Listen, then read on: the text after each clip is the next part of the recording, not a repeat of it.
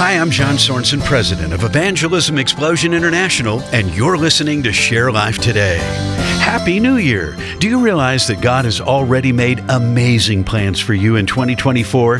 Now, you may be running around living life day to day, juggling a thousand tasks.